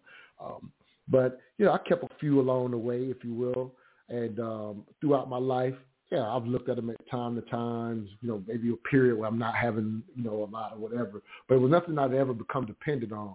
And I will highlight that during the pandemic, um, since I didn't have anyone, I started looking at that more. And now, not not necessarily the DVDs, obviously now is access online, and I started, uh, you know, messing with it more, if you will. And when I was able to get offline in, in situations, I wasn't the same as I had proudly been prior to the pandemic, if you will. And I was trying to figure it out because I'm like, I'm getting older. Am I starting to, in a sense, experience ED was my, you know, the things that I was thinking about. And it was like, well, dang, I can get a rec for, uh, you know, one of these little porns or whatever. So what's the situation when I'm actually with someone? What's going on? So I was alarmed, going through them same male concerns because, again, my masculinity and manhood is tied to it to a degree. And um, I ended up reading about the effect of pornography on that. And one of my members said, you know, she, she suggested like, maybe you maybe you shouldn't look at it. She wasn't even coming from a, psychological standpoint. I don't think. At least she didn't say that part or whatever. But putting that down changed everything, and I'm back to my Scorpio self. Uh, you know, and and in part thanks to having understanding uh, understanding partner who you know, in a sense, let me walk out of that with ease. There was no pressure. I'm, you know, specifically thankful that the pressure wasn't there. But I actually experienced some exactly what that cut is talking about, not knowing the effects of um, overexposure would actually mess up when I actually had contact. So I was just kind of willing to put that out there. Let me go to uh, another break. We'll be right back. You're listening to the the Mental Dialogue Talk Show. Well, all I ask is that you think.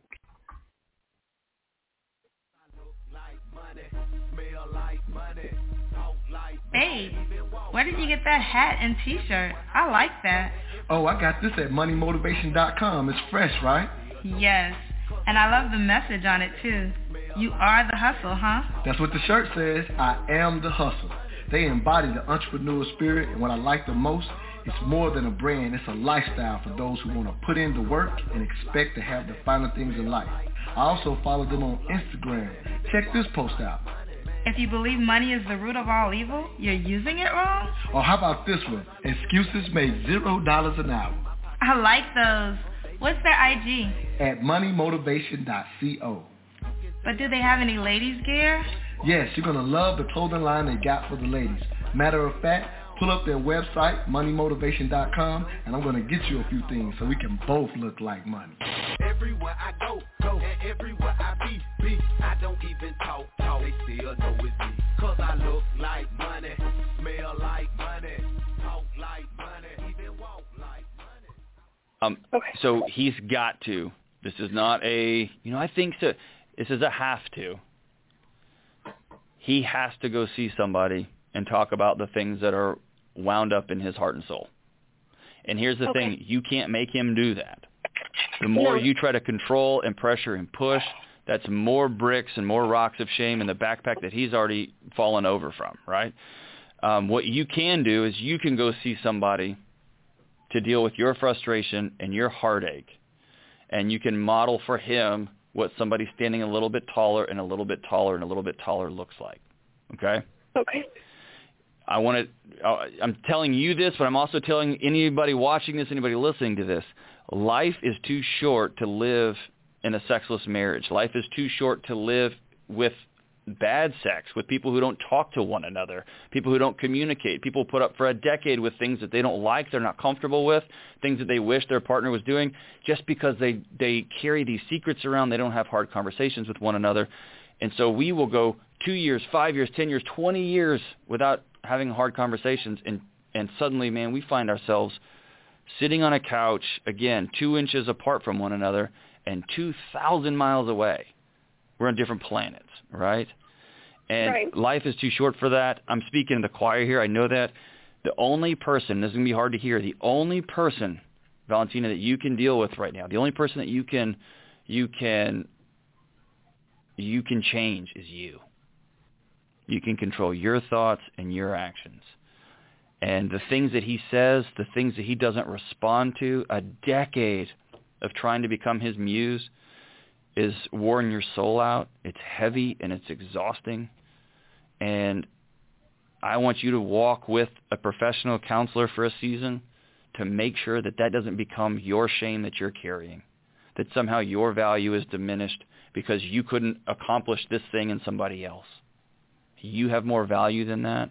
You've got Welcome back to the Mental Dialogue Talk Show. I'm your host, Montoya Smith, aka Black Socrates, along with special guest co-host Angela Conner. My man, Sincere, Sincere, relationship coach is rocking with us as well for this morning's discussion question of sexless marriage. What the F? As you hear another cut, I played a couple of cuts earlier from Dr. John Delony. His podcast, he was walking that lady through their unfortunate sex marriage. He said a lot of, a lot of key and important things that if any of you are listening and struggling through the same thing, please understand the change has to go within. I know Sincere talks about this constantly. Um, I, I, I, I heard his brother say this so much, I probably can quote him, his whole whole dialogue, talk about um, that that's where it has to start. So just keep that in mind because I understand um, that the frustration definitely can seem or be with the other person or whatever, but um, a lot of gems in there. Just kind of relating back to my own personal story, um, you know, and uh, to see, I'll actually start with you as well on this as well.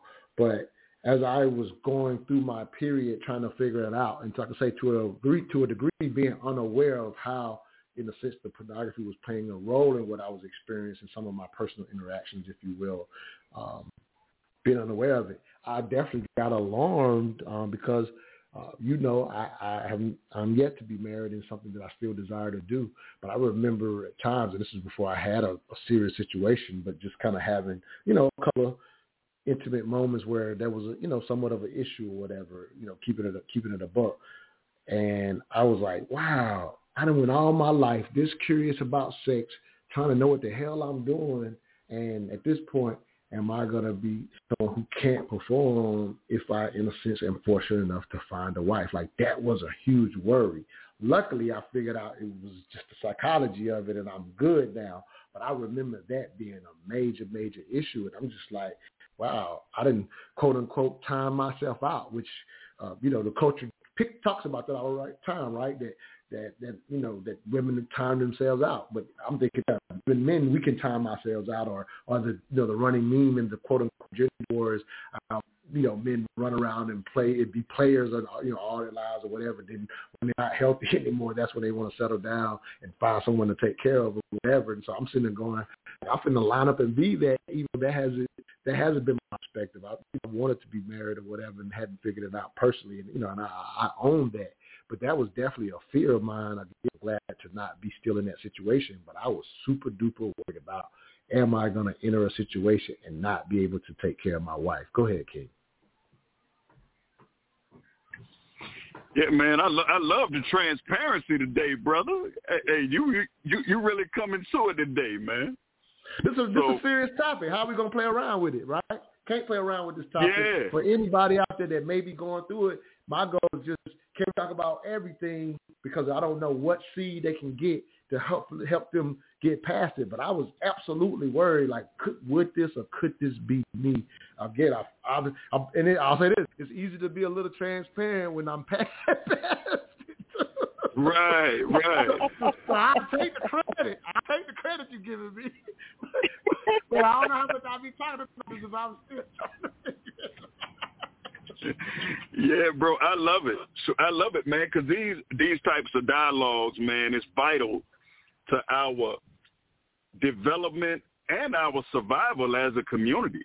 Like, think about how many children you know they they are the product of a sexual act. They're product of making love, but they're not the product of a consistent love. Like I often talk mm. about the fact that it's not the man and the woman that that that raises the child to their greatest heights. It's the relationship between the man and the woman that created the child that gets the child to their highest heights. Right? You got to say all that again, brothers. Go all the way back to go back and go back a little bit and re, hey, hey what's hey what's like hey we at the hey we at the uh the poetry joint. Rewind. right. You rewind on that one, brother. Say that again for for the people in the in the people in the black, like I like to say. Say that again for the people in the black. Right. Bro, bro, I'm passionate about it, man, because I'm on my way to work with young black boys that have single mothers right now, like as we speak. So, Always.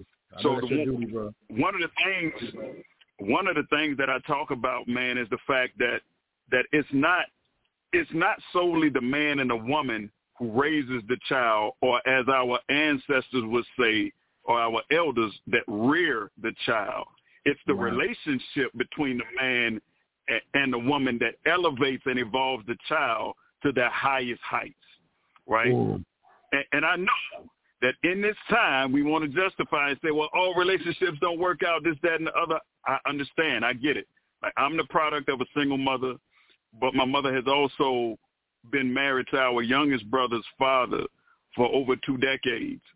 So, Nice. so I see how the, the the environment of our family changed having two parents in the household. I've seen it up close and personal, but I also seen my mother struggle when it was just my oldest brother and me, Mhm. right? So, so, so I see it, and now I'm involved in doing the work, and, I've decided to be someone different. But y'all, the sexual act is a piece of a much bigger puzzle, right? That's the reason why it's called making love. That puts you on the same level of the greatest creative force that ever existed, right? So that's that's the bigger conversation surrounding sex. It's a connection. It's a spiritual attachment, right? So we have to see it on that level as well to broaden and further the uh, conversation, man. So that's why I love your transparency, and, and that's why I'm here to hit on some of these larger points. Now, what you just said is is key and vital, uh, because here's again we are in the sexual revolution era, right, where everything's sex is everywhere, it's online, it's easily accessible, and unfortunately, there's an aspect because of what you just said that ultimately within the relationship, it ain't just sex; it's the opportunity to make love. I love how you're pu- pu- pu- pointing that out because unfortunately, one thing that our society, especially here in Western culture, by overplaying sex to the degree that we do with advertising and the music and everything of that nature, going to the extent that we go with it, what happens is we devalued sex to the degree that people are in their marriage, unfortunately, just having sex. And Right. if your history and you already have a limited value on sex because you waited till you were later, man or woman, you got a bunch of bodies, and this is not a judgment, but it's just a psych- like going back to psychology, how I went through the struggle with the pornography, where the reality of having a bunch of body, bodies to a degree is you can get to a space where you see it as just sex. Now you're caught up in the act and the feel of it, and you still may love sex, if you will, but to get married and only have sex, I could imagine is how you end up having a quote unquote sexless marriage. Um, any thoughts to that, um, Angela, as well?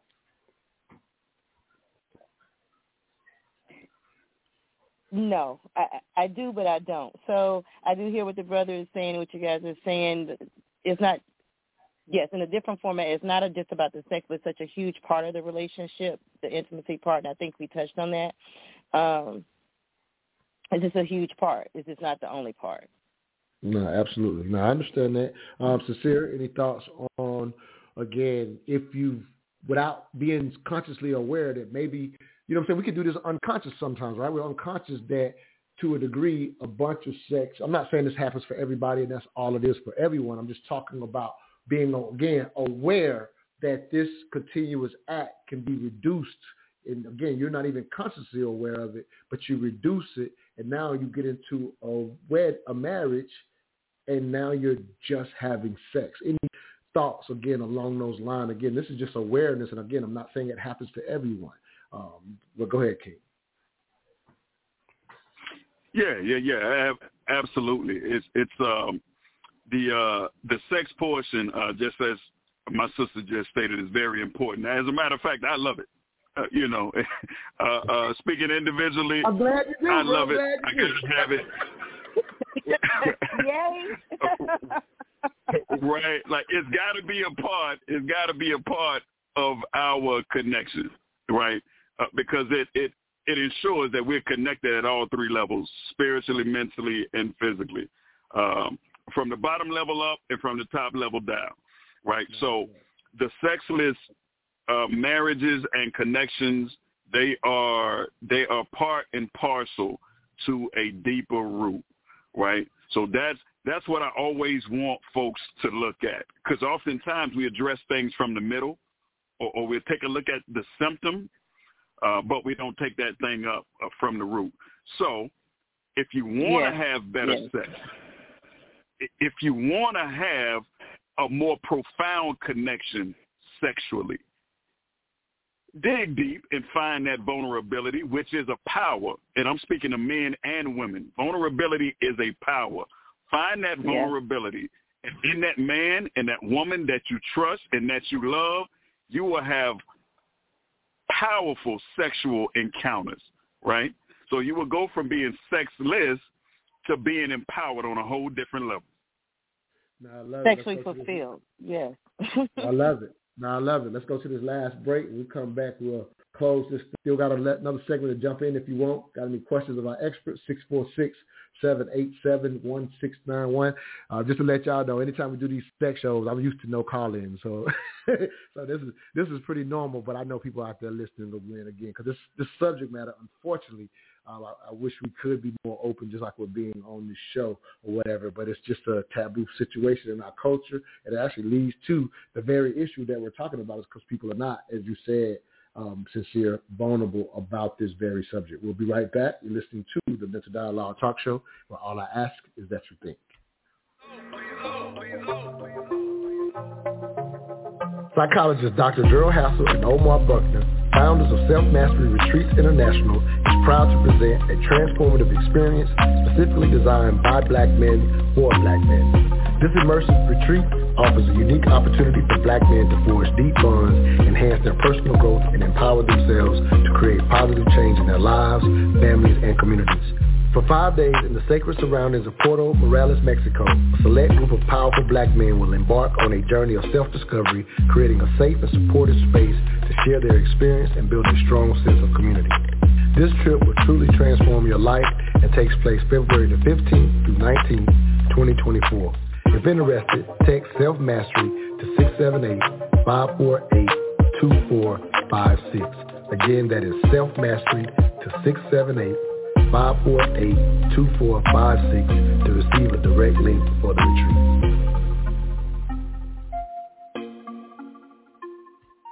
The four stages of marriage. The first is the honeymoon phase. You're head over heels. All we can see is the good and the great. The sex is incredible. Life is incredible. The second phase, what's going on here? Unresolved trauma from the wounds you've inflicted on each other. You blame each other. Your resentment builds. Connection, sex, intimacy fade. The main reasons why you stay is because you feel stuck for the kids or because you honor your commitment or oath. Now this is where most people coast as long as they can or end with divorce early. But if you stay, the third phase is where you work on yourself in and out of the marriage, owning you. This is the healing and reconnection phase. Most often, the partner that's in leads the other. The fourth phase is when you find peace in the way that you relate and connect with each other. You see each other, hear each other, understand each other, you love each other. And yeah, the sex is incredible again. RyanCastmorrow.com. Go get your wife. Welcome back to the Mental Dialogue Talk Show. I'm your host, Montoya Smith, aka Black Socrates, along with special guest co-host Angela Compton. This morning discussion question: A sexless marriage? What the? And the special guest Sincere, Sincere, been hanging on with us and rocking and dropping gems all day. Um, like to, I would like to highlight. Um, obviously, this is quote unquote sexist marriage is the conversation, and you just kind of heard a nice cut speaking, um, you know, of the stages of marriage, uh, but I also like to highlight very briefly uh, the men's retreat by Dr. G. I spoke with her. They still got a couple of spots.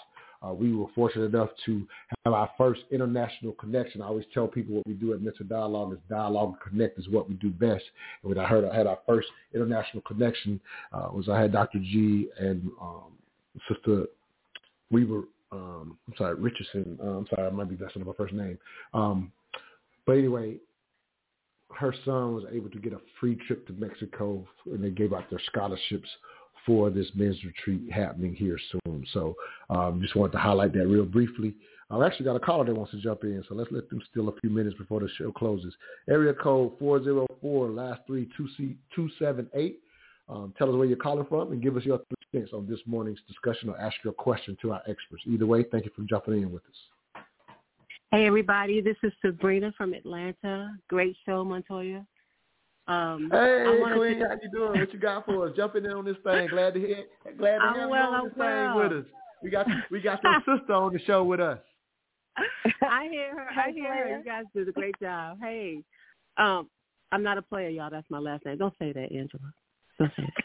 I can't help it. Listen, I can't help it. I just wanted to say I've been listening to the show. I jumped in about 20 minutes late, so I may have missed if you guys talked about how important it is to have conversations prior to marriage. Um, my first marriage, my husband absolutely thought that, and I didn't know this until after somewhere he w- he learned that when you're married, that's your obligation as a wife to have sex. And I was really shocked that he thought that. And so I learned from that, and I always encourage other people to have those conversations prior to because marriage looks very different based on how you were raised, what you were looking at while you were growing up, what your thoughts are. And some people don't have those conversations because they think love is just enough. So I just No, wanted I to love- share that. No, I love that. We we we touched on it to a degree because they both, as you can imagine, both of them being in the space, um, sincere as well as Angela, talked about needing to have those conversations. But I am I am loving you highlighting the conversations prior to. And it's funny, me and Sincere was just having this conversation just a couple of days ago. And so, um, I'm gonna throw that to you as a relationship coach. Uh, yeah, what is those what is what does those conversations look like even prior to um, you know to the to the marriage, if you will, especially if marriage is the goal. Thank you for that um, beautiful call, Sabrina, as well. Oh, beautiful! I love I love what the sister uh, uh, offered, and um, yeah, that's something that we did hit on a little bit earlier, and that's one of the reasons that me and my wife have a happy, healthy, productive marriage. Um, uh, it's because we were able to tap into what does this man know about love, marriage, intimacy, tribe, village, so forth and so on? And who were the elements in this man or this woman's life that reared them and gave them those thoughts? So that's a very needed communication. It's a very needed conversation, right? So the issue with love and getting to the sex is that most people they don't understand what love actually is. So we think that love is a misappropriation or the the limited definition that we know love to be based on the emotionality of it, based on what we think it is, but we haven't done any research. Right? So if love conquers all, it is enough. We just need to tap into the wise counsel and get the tools so we know the broad scope of what it is. If it's defined as God, that's more than enough. But most of us, we live in the basement of that word love, and we haven't made it to the top level. No, I hear you clearly, man, and I think the quick key thing, Angela, you jump in on this as well. Um, I think it's quite possible because you know where if the sex is hot and heavy, you know, if if you are people who decide to have sex prior to your marriage or whatever the case may be, but even even if you're going through that hot period or whatever, I can see unfortunately how it can get overlooked. What is your expectations for a lifetime? And so Sabrina brings up a real critical point to not just go by how you're interacting during the honeymoon period, to to assume what this person believes inside of quote unquote a marriage again if that's the goal or even whatever long term whatever how you define your long term situation um, I think she brings up a key point um, talking specifically about that aspect so that there is a clear understanding Angela your thoughts on that as well Absolutely. Um, we touched on it earlier that the vulnerability, right? So what if you didn't have that conversation at the beginning and now we're stuck in this space where we're sexless and we're not even connecting to to sit down and realize that there is a problem is the first step. And then let's figure out if we can be vulnerable enough together to work through it so we can have bomb ass sex again, right? Or we can be connected again. So taking that time where it is sexless to make a change. But the vulnerability, as we mentioned earlier, is key, a key factor. Yeah, yeah. I think a lot of men are raised with it is an obligation, and we kind of talked about that when we did the piece, you know, on my, commentary, right? And so, um, I, I I like the obligation. I will admit that. I've been raised with that to a degree as well. However, to have only the obligation and to y'all point to if I have a significant other, if you will, and we we must have dialogues to look like to to d- discover if my thought process works for her, if you will, and what does it include what does that include in order for the obligation for both of us to be met? Because I think what Sabrina is high pointing out is how many people have entered that conversation without an agreement of what the obligation even looks like for both people. So uh, I definitely respect 100% the one-sided perspective. Absolutely cannot Absolutely. should not cannot work, if you will. But you know, people don't, in my opinion, don't have enough conversation about what does keeping the obligation even look like. What what you know, as, as you were talking about, just, just the difference in the genders, if you will. Um, I know in you know just in some of my own conversations about understanding, you know, what does she need, um, you know, to, a, to, to a degree as a man, you know, we could be hot and ready a second or whatever. That ain't, you know, a woman can experience that too, but that's not as typical the case or whatever. So if you haven't learned to understand and explore what that means, and sometimes what that means is having the kitchen clean. Like that don't seem related to, uh, you know, that doesn't seem related for us as men, but something as simple as that could play a role in um, you know, yeah, maybe she gives you the sex, but her mind ain't on it because she's thinking about the kitchen needs to be clean. I'm just saying, Fact, little things, fact. yeah, little things like that can play a role into next thing you know, why my wife ain't giving me sex, or you know, vice versa, can go the other way around too. You know what I mean? Um, it's not always. Hey, hey brother. Go ahead, brother. Please jump in. So, uh, do you mind if I insert Please. an idea here real quick? Um, like word, minutes, words have go. power. It out. It out. So words have power and they affect us in a different way, good, bad, and different, right? So, so what I like to uh, interject here is what I give to some of my couples that I work with. Uh, sex or the physical connection.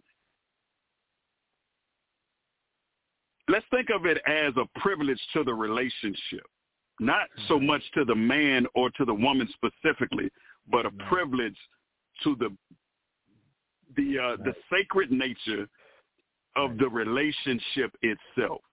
So if both of y'all treat that privilege a certain way, then it removes it's the Ooh, woman's like obligation to give it to a man or it's the man's obligation to give his woman XYZ. And I we have a love that, different feeling about it. Yeah, man, I'm smiling right now just thinking about the privilege.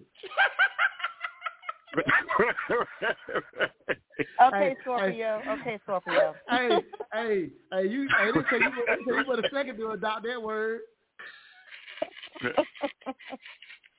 Hey, yeah, brother, we form bond, b- bonds with words, so, so so I want to be careful with that uh, because I see, like even in this conversation, how the word obligation has been a little contentious, and it Uh-huh. drives like negative memories and negative thoughts. So Absolutely. with sex and the physical con- connection being a privilege to the relationship, it changes Ooh, like how we that. feel about that process. Ooh wee, man. Ooh wee. I'm gonna put that in my next book. Uh, hey, but with that said, Speak it, man, brother. um, I know we kind of giving a little precursor. We still getting it together, man. But uh, quick thoughts about the true love experience. Again, we only got about a minute, man. But um, if you can sneak something in here that you want to say about it, I know, I know we call it what, healing. You say you can say it better than me. Go ahead and throw it out there real quick. Again, we putting that together here in the Atlanta area. Yo, it's to be an encouraging and empowering event focused on true love. So what does that mean? We're nailing down what that word, that four-letter word actually means as I'm the author of the 30 Love Laws. And it's where, it's where the intellect, the healing, and the love meets. So you've never experienced an event like this, and you won't experience one after. So grab your seats if you're a couple. Let's get in here and let's attack this black love thing in a powerful way. You don't want to miss it. Stay tuned. It's being put on by the Arts and Culture Show as well as Mental Dialogue, the Bookstore Gallery, and Place uh, by Wisdom. I think I'm saying that correctly. So look forward to the advertisement. You'll see it on mentaldialogue.com. Angela, we got about 15 seconds. Let them know how to follow you on social media so we can get out of here. Thank you, Queen, for the great show today. Absolutely. You can follow me at the Wife for Life Tribe on IG and Facebook, and my website is the Wife for Life. So all over the place. See y'all next Saturday. All I ask is that you think.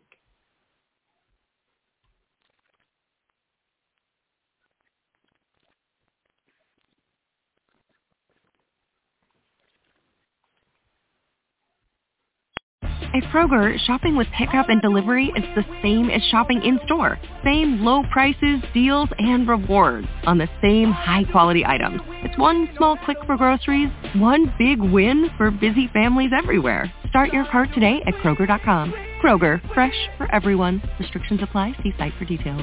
Save big on your favorites with the Buy 5 or More Save a Dollar Each sale. Simply buy 5 or more participating items and save a dollar each with your card. Kroger, fresh for everyone.